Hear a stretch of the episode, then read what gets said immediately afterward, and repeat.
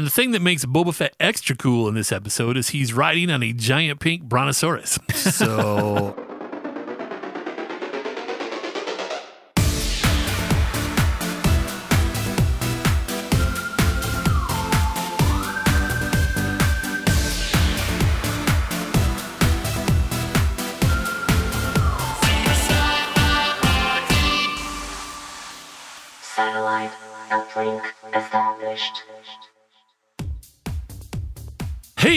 Everybody, welcome to this hilarious holographic holiday episode of Super Sci Fi Party, the only podcast where we talk exclusively about fun science fiction movies, TV shows, and more.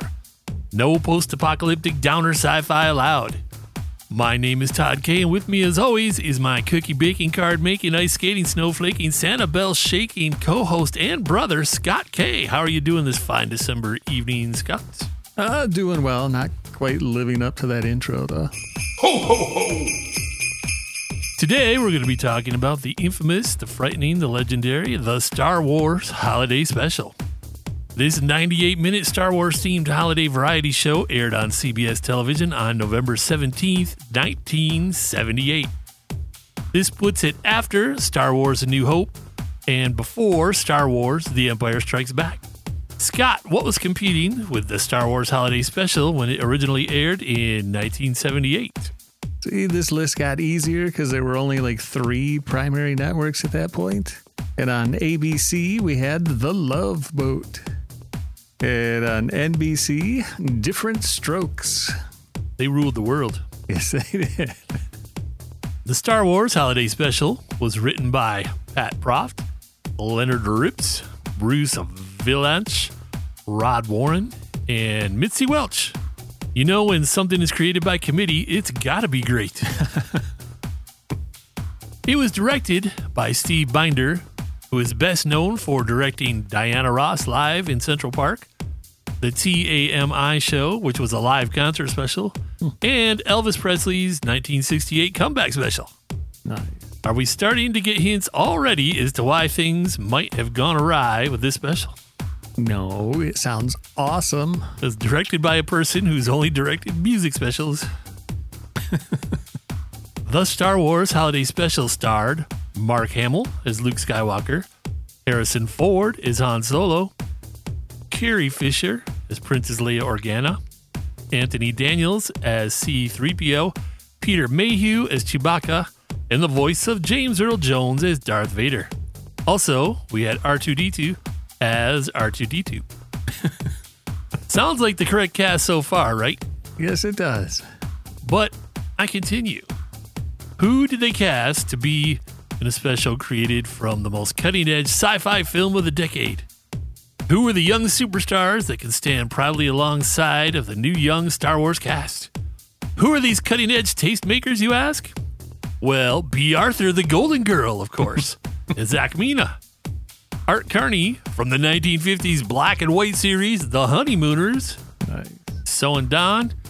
Harvey Korman, the white haired comedy star from The Carol Burnett Show, as Krelman. And Chef what, Gormaanda and or Morphian. I mean, who else would you get, right? I'm surprised they didn't cast Bing Crosby or Rosemary Clooney. we also had Mickey Morton as Malla, Paul Gale as Itchy. That's real, folks. Pat Maloney as, wait for it, Lumpy. Also real. And Diahann Carroll as Mermeia Holographic Wow. Yes, that is her official character name. Mermeia holographic. Mermeia Holographic Wow. Wow. Wow. There is just so much to unpack with just the main cast list alone. Like, why are there characters named Itchy and Lumpy in a Star Wars show? There's so much to say about casting here, but we're going to break it down as each person appears in the show instead of doing it all up front. Well, before we dive into the plot, let's talk about the Star Wars Holiday Special as a concept. If you are familiar with Star Wars fans' reception to the show, uh, author David Hofstede called it the worst atrocity ever committed to the Star Wars fantasy universe in his 2004 book, What Were They Thinking? The 100 Dumbest Events in Television History. Carrie Fisher once joked that In exchange for recording the audio commentary for the 2004 DVD release of the original trilogy, she asked Lucas for a copy of the special, quote, so that I could, you know, have something for parties for when I wanted everyone to leave. Believe it or not, when the special first aired, reviews were pretty good, but Star Wars fans consider it to be an abomination. That would be uh, old fans and current fans. All consider it to be an abomination. See, I would have thought the older fans might have liked it just because it was fresh at the time. And I'm sure some fans did, but uh, hate is only grown for it over the years. true. So the first question is why did they do it? They were in the time between A New Hope and Empire Strikes Back, arguably two of the greatest sci fi films of all time. So why did they do a cheesy holiday variety special? What do you think, Scott? Uh, I guess a big money grab. I think you're kind of right. Star Wars.fandom.com summed it up the best when they wrote Near the end of 1977, various Star Wars themed variety segments, such as those on Donnie and Marie and The Richard Pryor Show, we need to find those, had brought a surge in ticket sales for the original film, which was still in release in theaters. Additionally, Lucasfilm had been under pressure from various licensees with ideas for products, among them CBS, who suggested a full length variety special. Amongst this climate, George Lucas became convinced that such a project would sustain interest in the franchise until the release of The Empire Strikes Back in 1980. Publicity director Charles Lippincott told Vanity Fair in 2008 We wanted something that was going to make us different in variety shows. We didn't want the same old, same old. well, this was definitely not the same old, same old. For those too young to remember, variety TV shows were programs that featured a variety of talent thus the clever name.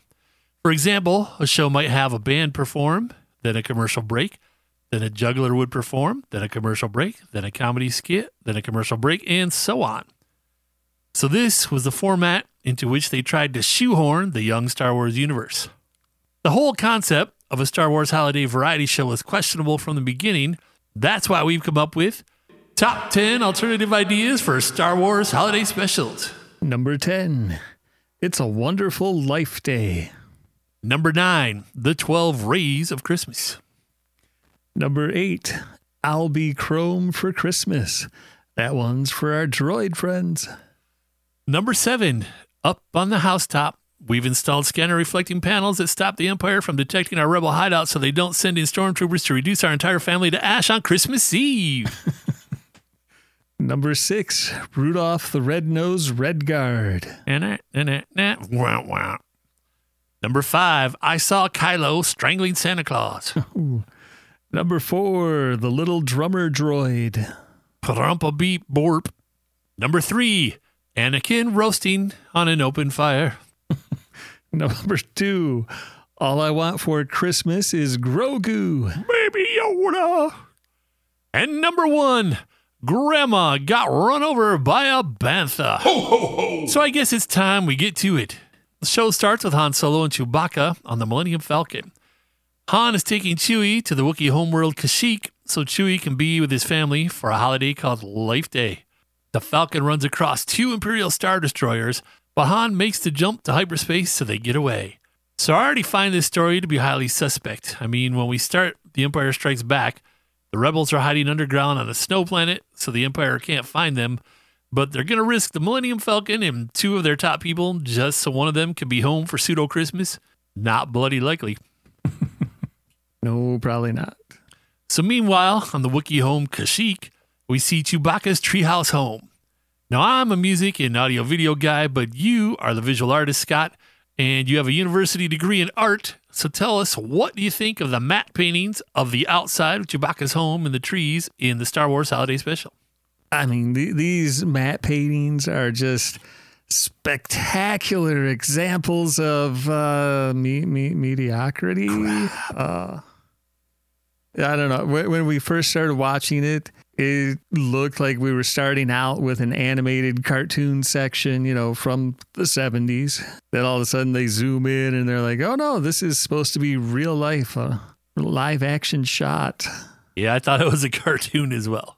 You could say a few things about the resolution being different then and whatnot. But we were rocking a 27 inch TV or at least a 25 or something. So Yeah, I mean, to be fair, that that is true. The resolution was way lower and I did do a test on my computer and shrunk it down to what would be normal TV pixel resolution and it, it looked much better. It was barely the size of a postage stamp that, that made it look good, but yeah, I think they just didn't have the budget.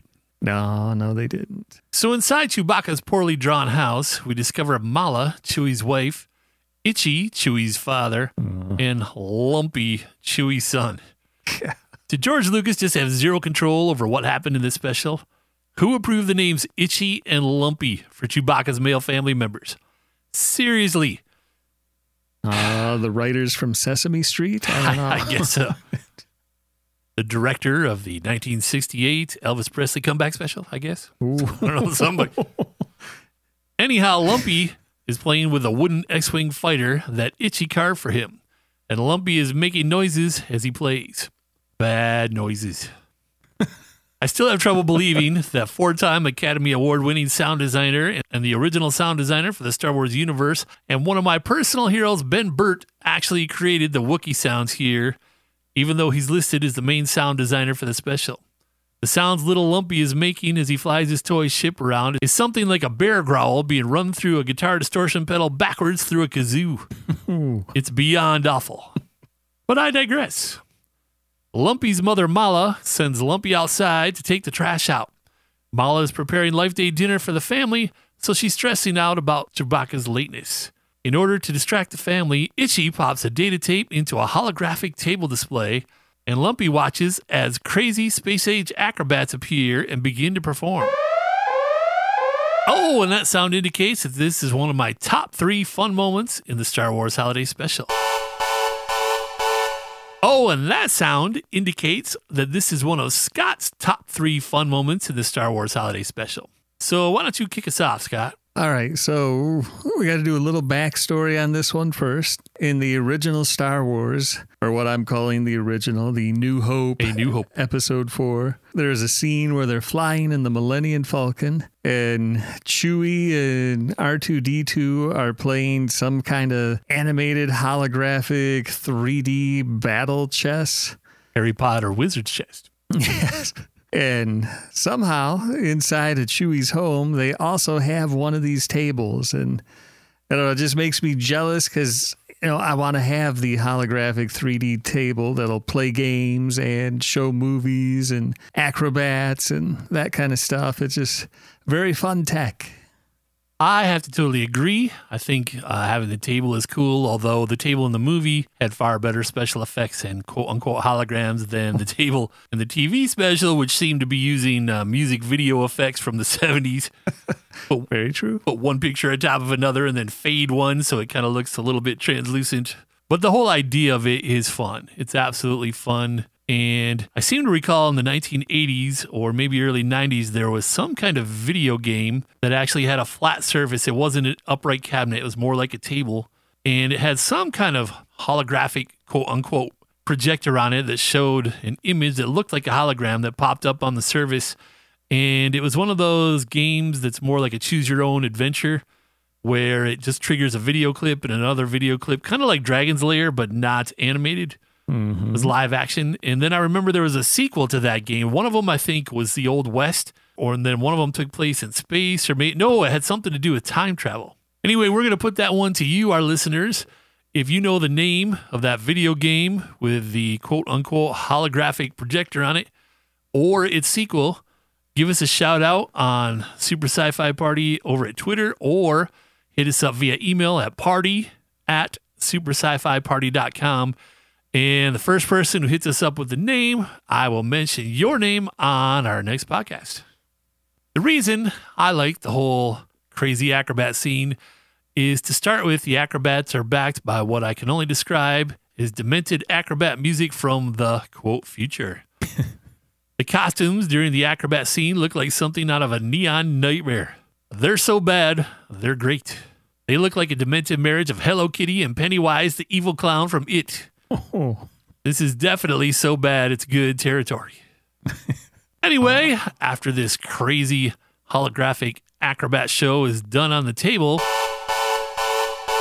that sound indicates that this is one of Scott's top three fun moments in the Star Wars Holiday Special. Take it away, Scott. All right, this moment is fun for me just because of the uh, the retro tech that's involved. This is what 1978. They have this computer that Chewie's wife Malla is using to try to check a radar or transmission to see if where Han Solo and Chewie are. So after the acrobat, she starts to check a computer. Yes. And it, is really just this computer and, and the nostalgia for me personally for it that makes it fun. It, it's like this very big, chunky bit of plastic on the bottom that has a keyboard embedded into it. Then imagine kind of a, a, a lumpy mound on top of that with a little six inch CRT screen put into it. And this is the level of technology they have in the galaxy far, far away. And didn't you say that it was some brand of computer you recognized? Uh, this one, it's like a knockoff of an old PET computer, PET. Which stands for Personal Electronic Computer. Yes, the computers of the 80s were great. I didn't know what T stood for. Um, what, what's really enjoyable about this is they, uh, because it's got such a tiny screen on it, they, they superimposed or made up or faked some kind of 32 inch looking flat screen that kind of hovers above it so you can see what's on the screen. It really looks like a flat screen TV, and I'm wondering where they got that in 1978. Yeah, probably a projector at that point, but It could be. Malla is getting even more concerned about why Chewbacca is late, so she goes to a bookshelf and opens up a hidden rebel transmitter, which they use to contact Luke Skywalker and R2D2. Now, I'll give the show credit. The set for the rebel hangar isn't bad. However, clearly, no one on the show had faith in it because they keep shooting out copious amounts of stage fog to cover it up. There's an X Wing part that is shooting out cloud after cloud of stage fog. You can actually see Mark Hamill starting to look annoyed by all the fog. Anyhow, Luke assures Malla that Chewie will arrive for Life Day, even if he's late. For reasons I don't really understand, the next scene starts in a trader shop on Kashyyyk, where we see a shopkeeper, played by Art Carney, trying to sell things to a disgruntled Imperial officer. Now, I have to say, Art Carney is not half bad as the trader. The material he has to work with is a bit cringeworthy at times, and the actor who plays the Imperial officer, well, it could very well have been his first acting job ever based on his completely wooden performance. But Art Carney is not half bad. For some reason, Malla video calls the shop, and she speaks to the trader, who speaks back to her in code and tells her that Han Solo is bringing Chewbacca home. I don't really understand the point of that scene or why she called the trader, because she already knew Han Solo was bringing Chewbacca home, but uh, uh, it seems like the premise was she was checking on a delivery. But but I will say, Art's character, the trader, I, I agree with you. I think he would fit in quite well as just a regular Star Wars character. Uh, Yeah, yep. I do think that. I think with a little bit of change in his dialogue, he could actually fit into the Star Wars universe, which is kind of surprising for a guy who is most famous for his role as Ed Norton in The Honeymooners from the 1950s in black and white. Good for you, Art Carney. Then the story cuts to an interior shot of Darth Vader and an underling on board an Imperial Star Destroyer. A rebel ship has been spotted in the area.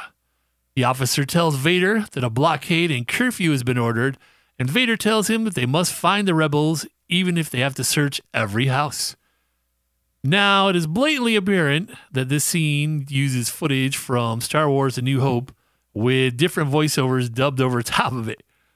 You can clearly see the Imperial officer's lips moving out of sync with the new voiceovers, and it's pretty funny. yeah, I still think he's just practicing his ventriloquism. It could be. Pretty much every scene involving the Millennium Falcon or Darth Vader or any kind of battle scene in this uh, holiday special consists of reused footage from A New Hope. So it's kind of sad, really. It, it, it is kind of sad, but I mean, all like you said, all these spaceship shots, any kind of battle scene or fight is all all taken from the movie, which I think is why the effects are better than what they could have been, you know, if they had tried to make it themselves. Reminds me a little bit of the original Battlestar Galactica, where they would reuse scenes because the TV show budget is different from a film budget. So you would see Cylons fly up to the right corner of the screen and get shot. And then in the next one to be shot would fly up to the left corner and you could see it was they just reversed the negative. so he would fly up the other way.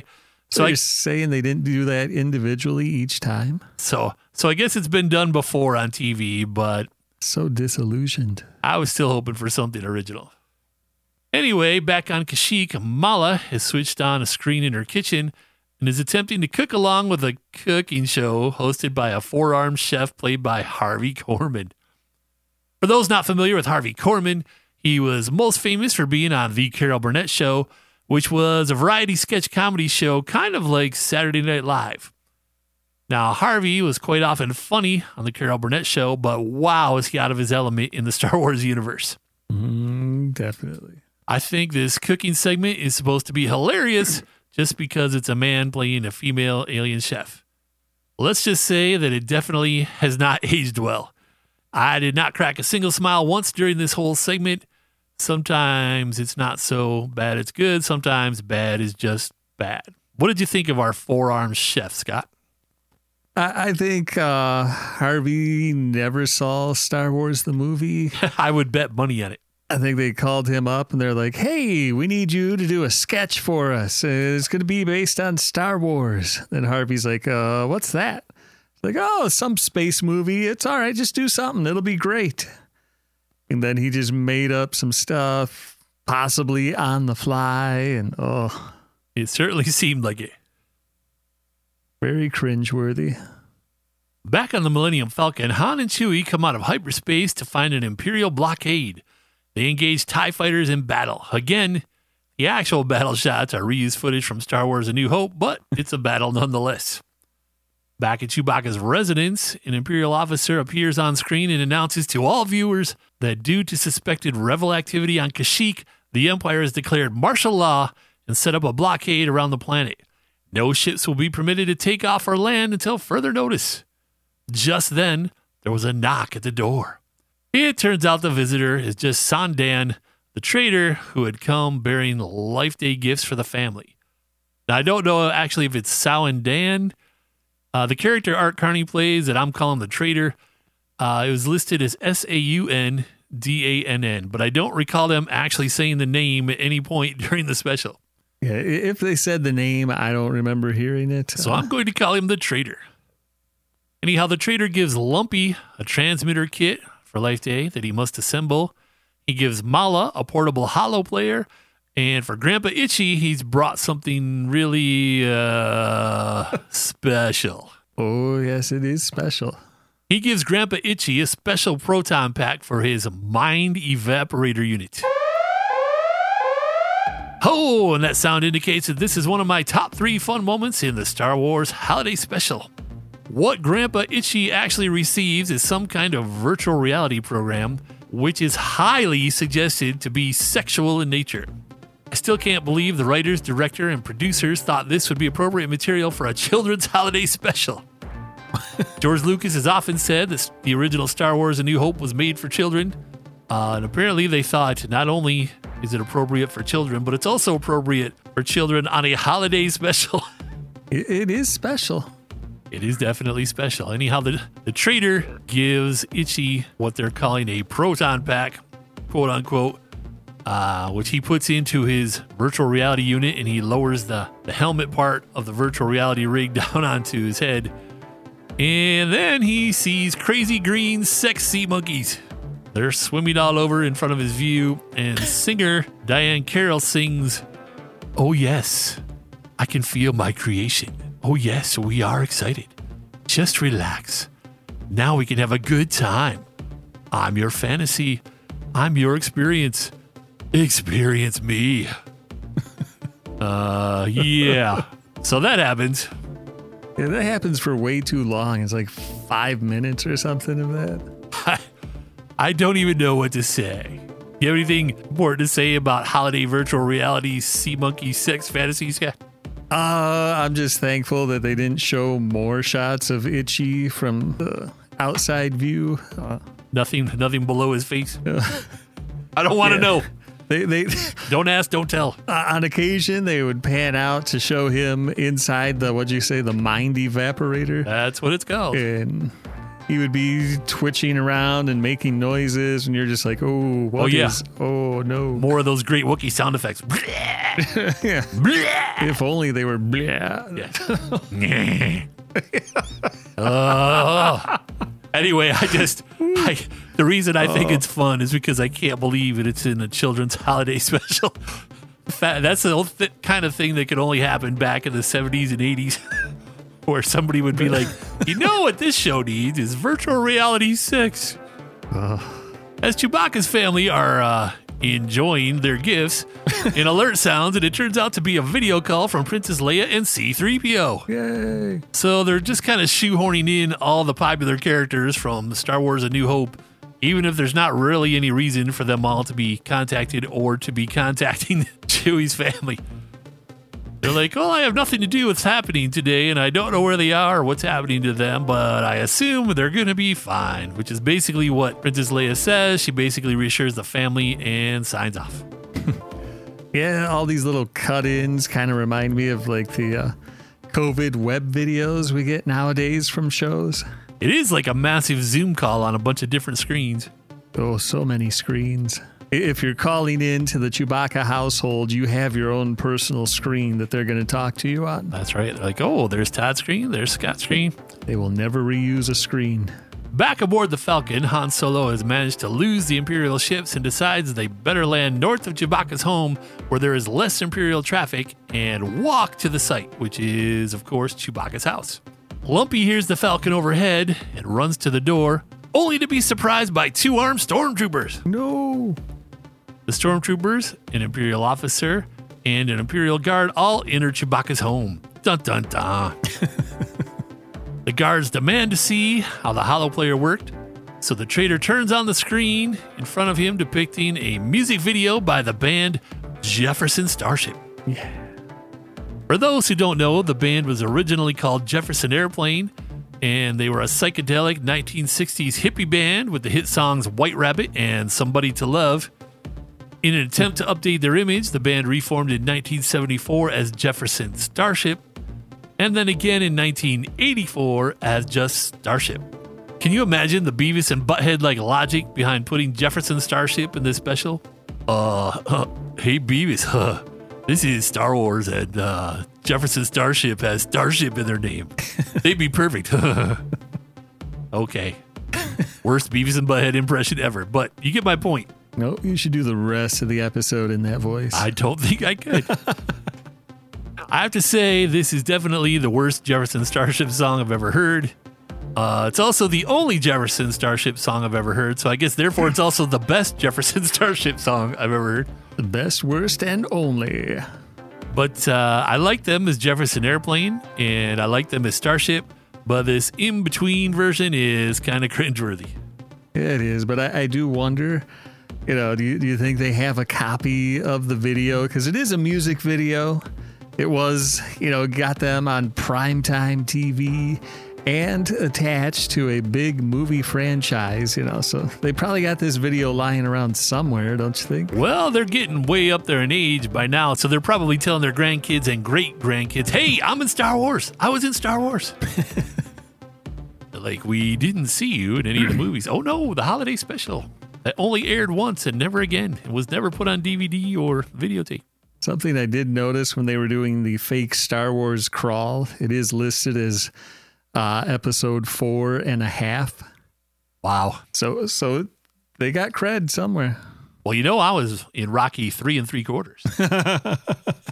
I played uh, Dolph 2, a slightly more mushy version of Dolph Lundgren. Cool, cool. After the uh, rocking song, the Imperials order the trader to leave the house, which he does. A stormtrooper heads up to search Lumpy's room. Lumpy acts up, and the Imperials warn Malla to keep him quiet. In order to accomplish this, Malla leads Lumpy over to a small viewer, yep, another screen, where he begins to watch a program containing one of Captain Kazan's rebel log reports about an adventure his father was involved in. Okay, so this is where we watch an animated short film, but I'm very confused. Is it supposed to be reality or a short cartoon? And if it's just a childish cartoon, who is it about? It's I mean it's about Chewbacca and the rebels who exist in the reality. Uh, if you're lumpy, I'm confused Oh, come on. We watch animated cartoons about our family all the time. about the things they're doing right now. Yeah. Uh, and also, what kind of animation style is this? Because I would call it uh, sketches made on the back of a high schooler's notebook style. But uh, what is the official animation style, Scott? I believe that is officially the sixth grade cartoon class. Uh, Something along that line. Uh, a lot of people don't know this, but when I was in grade school, I drew the animated section of the Star Wars Holiday Special. Yes, it's me. No, good job. you made it on TV. but it is terrible enough that it could have been drawn by me. Um, the one thing it really has going for it is it's the first appearance of Boba Fett, which when you told me that when we were watching the show, it kind of blew my mind because I thought about it and I was like, hey, Boba Fett is not in A New Hope, which I had mm-hmm. kind of forgotten. But he is in the holiday special, which comes before Empire Strikes Back. So this is his first official entry into the Star Wars universe. Yep. And in this, Darth Vader even calls him the best bounty hunter in the galaxy. only because he hasn't met me yet. and the thing that makes Boba Fett extra cool in this episode is he's riding on a giant pink brontosaurus. So, yeah. There is one thing I do actually love about this animated section um, that's Princess Leia. For some reason, the rest of the art's crap, but she has super expressive eyes. For example, check out her look of concern when Luke and the droids crash into planet Jello. Oh, Now, why are they crashing into a jello planet? I don't know. Yeah, Well, they're supposed to be splashing down. They hit the jello and it slowly oozes like, them "Blink." in. It's just, like it's weird. Hit a jello mold on someone's holiday table. But anyhow, once the cartoon is over, Lumpy watches an instructional video about how to put together his new transmitter. This section again stars Harvey Korman. We've kind of gone from uh, bad to worse here. He seems to be embodying some kind of unfunny early version of Max Headroom. It's bad. Yeah, he's kind of a droid that's batteries are wearing down. and then it jitters, so they cut do some jump cut cuts of him. Oh, That's enough said about this scene. This is probably the least funny scene in the whole show, and in this show, that's really saying something. why, Harvey? Why? Downstairs, the Imperials receive a special message on a vid screen asking them to look at the horrible conditions on Tatooine. this comes completely out of left field. It makes no sense, and is clearly just an excuse to shoehorn in a scene from Mos Eisley Cantina. Oh, and that sound indicates that this is one of Scott's top three fun moments in the Star Wars Holiday Special. So take it away, Scott. Yeah, I just I love the intro for this. It's just great. Like he said, there, there's a, a news bulletin telling people that they have to watch the video if they're part of the Empire and strongly recommended, even if you're not. And then the actual intro of it is Time now for Life on Tatooine, brought to viewers everywhere in the hope that our own lives will be uplifted by comparison and enriched with the gratitude of relief. This transmission is unrehearsed and unedited and is hereby begun without further comment as to its lack of moral value. And then they zoom into the cantina scene, which of course has the cantina song from the original Star Wars. And the uh, scene progresses. It does have the introduction of Bea Arthur's character, is what a bartender slash owner of the place. She's interacting with Harvey.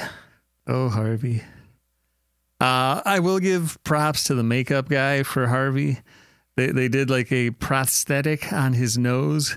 It's kind of a, a beak shape, and it just whoever did it, they did a beautiful job of blending it into his actual skin tone and everything. It's just, it's really well done. It really is. It's very surprising. So it's the grandma from uh, what's that show with the Greens on Disney Yes. with the guys from Michigan?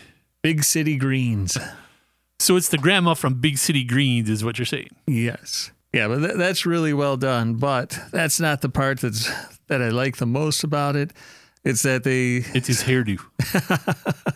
yeah, don't look above the nose. That's Yeah, he drinks he drinks his alcoholic beverages through the top of his head. It, it really looks like they they took a wig, put a cup under it, and then cut a hole at the top of the wig.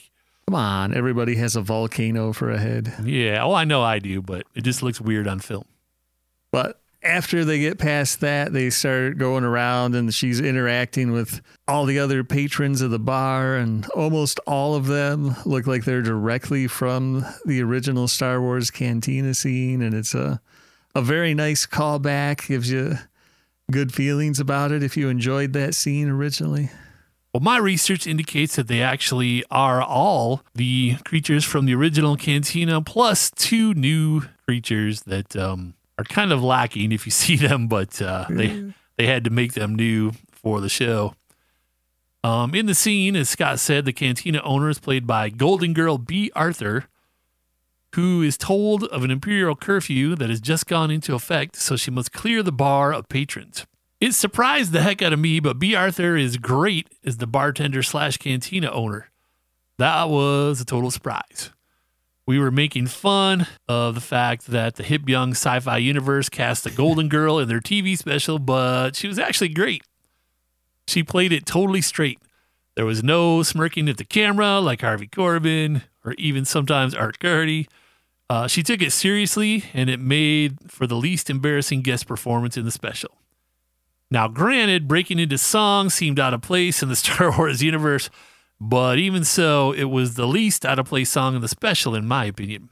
They did something interesting with it. It seemed kind of original, but then they would interweave uh, melodies from the original Cantina song, slowed way down. But That's true. It did a different key. yep, Upstairs in Chewbacca's house, Lumpy finally puts a plan into motion using his new transmitter.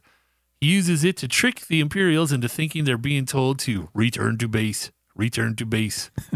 this fools all but one of them. The last stormtrooper discovers Lumpy's ruse and smashes his transmitter. oh, Lumpy runs downstairs and outside onto the treehouse deck with the stormtrooper giving chase. They arrive outside just as Han Solo and Chewbacca finally arrive. Yay! Woo. Chewbacca jumps in front of Lumpy to protect him as the stormtrooper raises his weapon. The trooper doesn't see Han Solo, so Han sneaks up on him and trips him, causing him to break through the railing and fall off the treehouse, presumably falling to his death. Happy Life Day, everybody! I just murdered a man on your porch. Yay! he deserved it. Han Solo and Chewie go inside, and it's a happy reunion all around. For some reason, Han Solo is in a really, really big hurry to get out of there, which seemed odd to me. I know they said he wanted to go get the Falcon, but they just hid the Falcon in the woods, so I don't understand. But he literally spends about two minutes with Chewie's family before starting to leave. Uh, as he's leaving, he gives Chewie a big hug, which kind of stuck out to me because I'm going to put this question to you, faithful listeners. Is there ever another scene in any Star Wars movie where Han Solo full on hugs Chewbacca? Let us know on our Super Sci Fi Party Twitter or email us at party at supersci-fi-party.com. Have we ever seen them hug? I really don't know. Anyhow, after they embrace, Han Solo leaves Chewbacca's house. Not long after, there is another knock at the door, and it's the trader again, coming to check on the family. He really does seem to always be around. Yeah, he's very loyal to the family.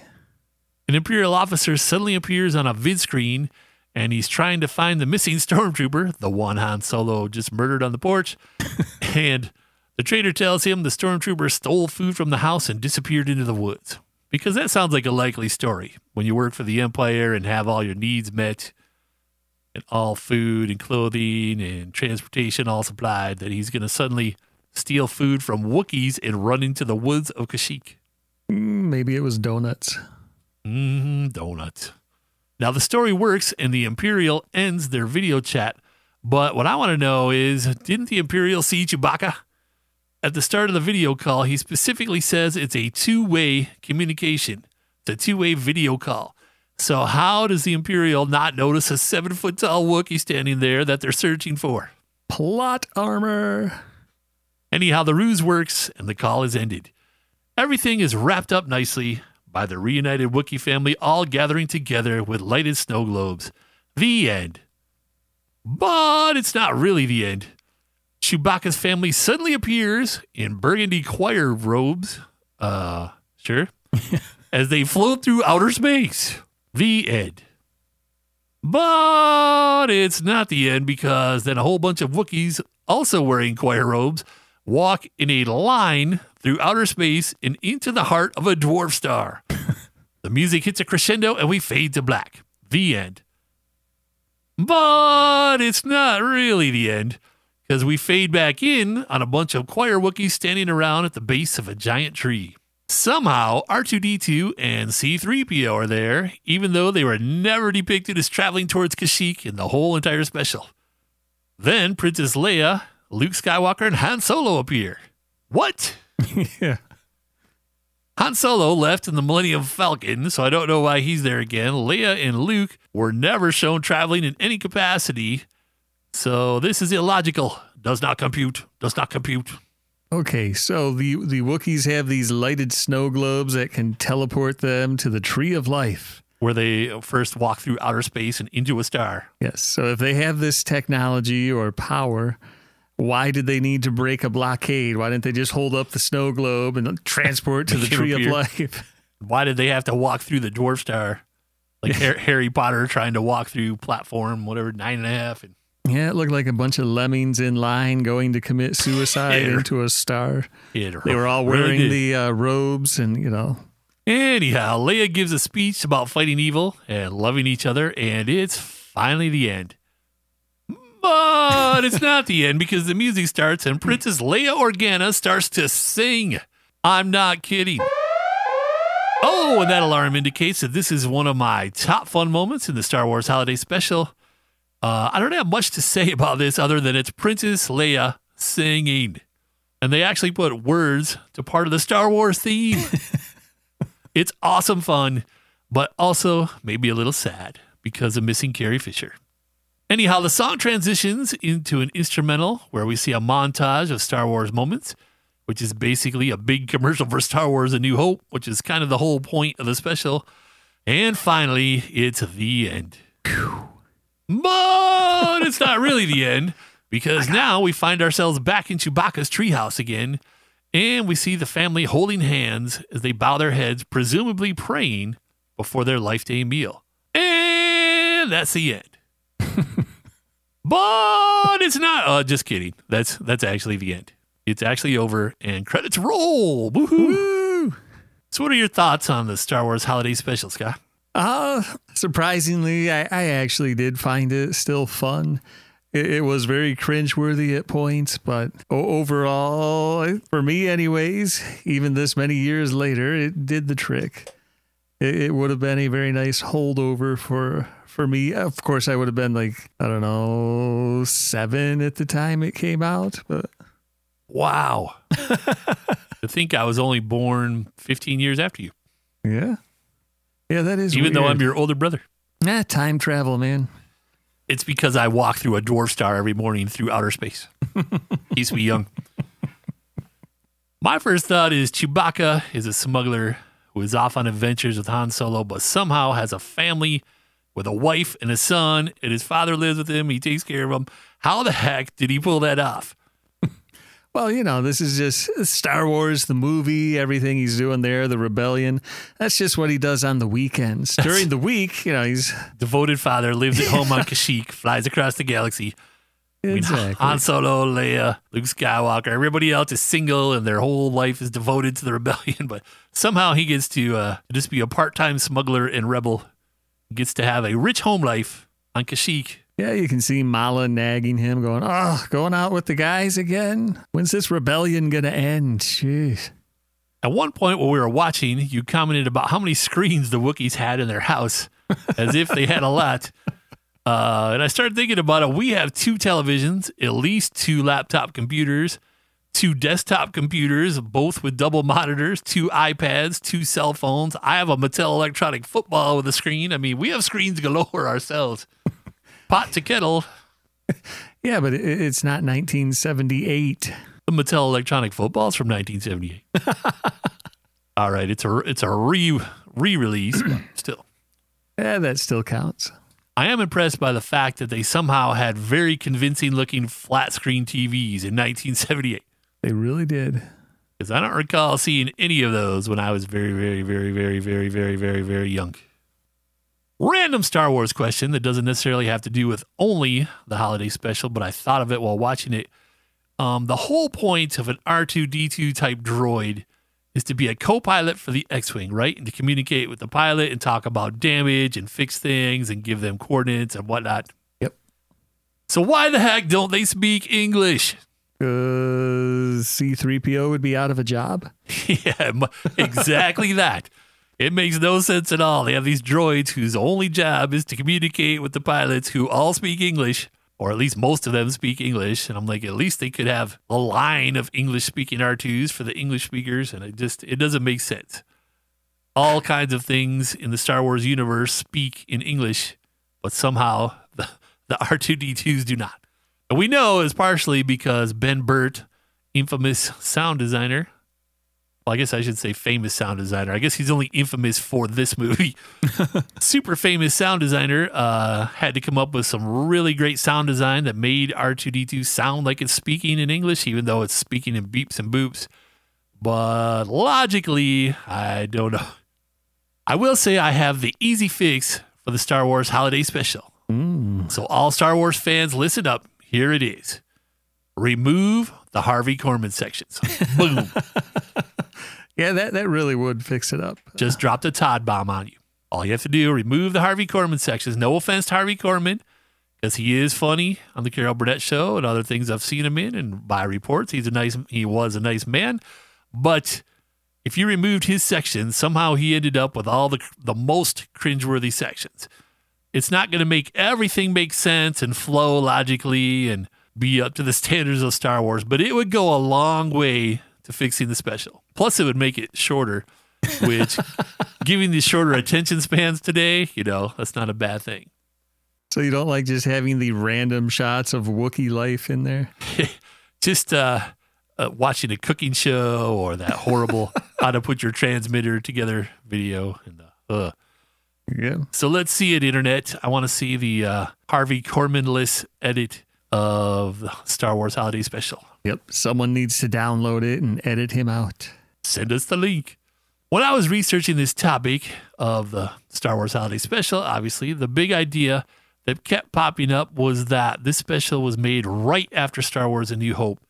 So that was all that existed of Star Wars universe at the time. Many of the rules about how Star Wars must look, sound, and feel were not yet set in stone. It mm-hmm. was all new. So we have to cut the holiday special creators some slack when looking back at it from 2020 to me as a Star Wars fan, I'm glad the Star Wars Holiday Special exists. It's weird and campy and fun. It's kind of a time capsule for the era in which Star Wars was created, which is cool. The whole premise of our podcast is that sci fi can be fun and that maybe some fans, including ourselves, take it a bit too seriously sometimes. If I was in charge of the Star Wars universe, which I guess would make me Disney, Sweet. I would make the show canon and I would show it every December proudly on TV. Yeah, they really should take better ownership of it. It it is legit property of Star Wars. I mean, And it's funny. It, it was it, it's from a time and place. It really it just shows when Star Wars was new and fresh and they didn't really know what it was, especially people who weren't fans. Like you said, I bet Harvey Korman never saw Star Wars unless they forced him to to be in the special, but it, it kind of didn't seem like it. You know, imagine all the people that saw this that didn't see the movie because it wasn't Star Wars. Whoa, back That's then true. it was just Star Wars is that you know that hit sci-fi movie that the sci-fi nerds love and other people you know are starting to love, but it wasn't the big oh holy Star Wars we hold unto thee. As the majesty of sci-fi. It wasn't that. It was just a one-off sci-fi flick that got really popular, and then they're like, "Hey, holiday special." That's what you did back then. So I say they just own it and say, "This is me. This is my high school photo in the yearbook with the zits and the poofy hair," and just own it and say, "This is cool. It was what it was." Let's call Disney and see. I'm sure they're they're ready to take our calls and be like, "Oh, you're the super sci-fi. What's it? Uh, yeah, click." No, they will listen to us. Well, that about wraps it up for this holiday episode of Super Sci Fi Party. If you want to learn more about the show or see our top 10 list, head over to superscifiparty.com. If you have more to say about the Star Wars Holiday Special, hit us up on Twitter or via email at party at superscifiparty.com. I'm Todd K, I'm Scott K. and we're hoping you can find some time this holiday season to hold lighted snow globes over your heads with the Wookiees you love. Happy holidays, everyone!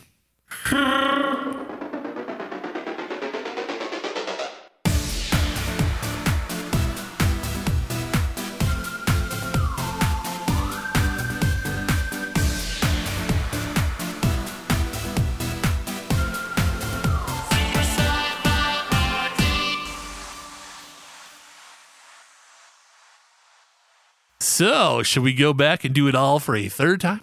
I think we should. I kind of missed up on the Wookiee cry at the end. No! Ho, ho, ho!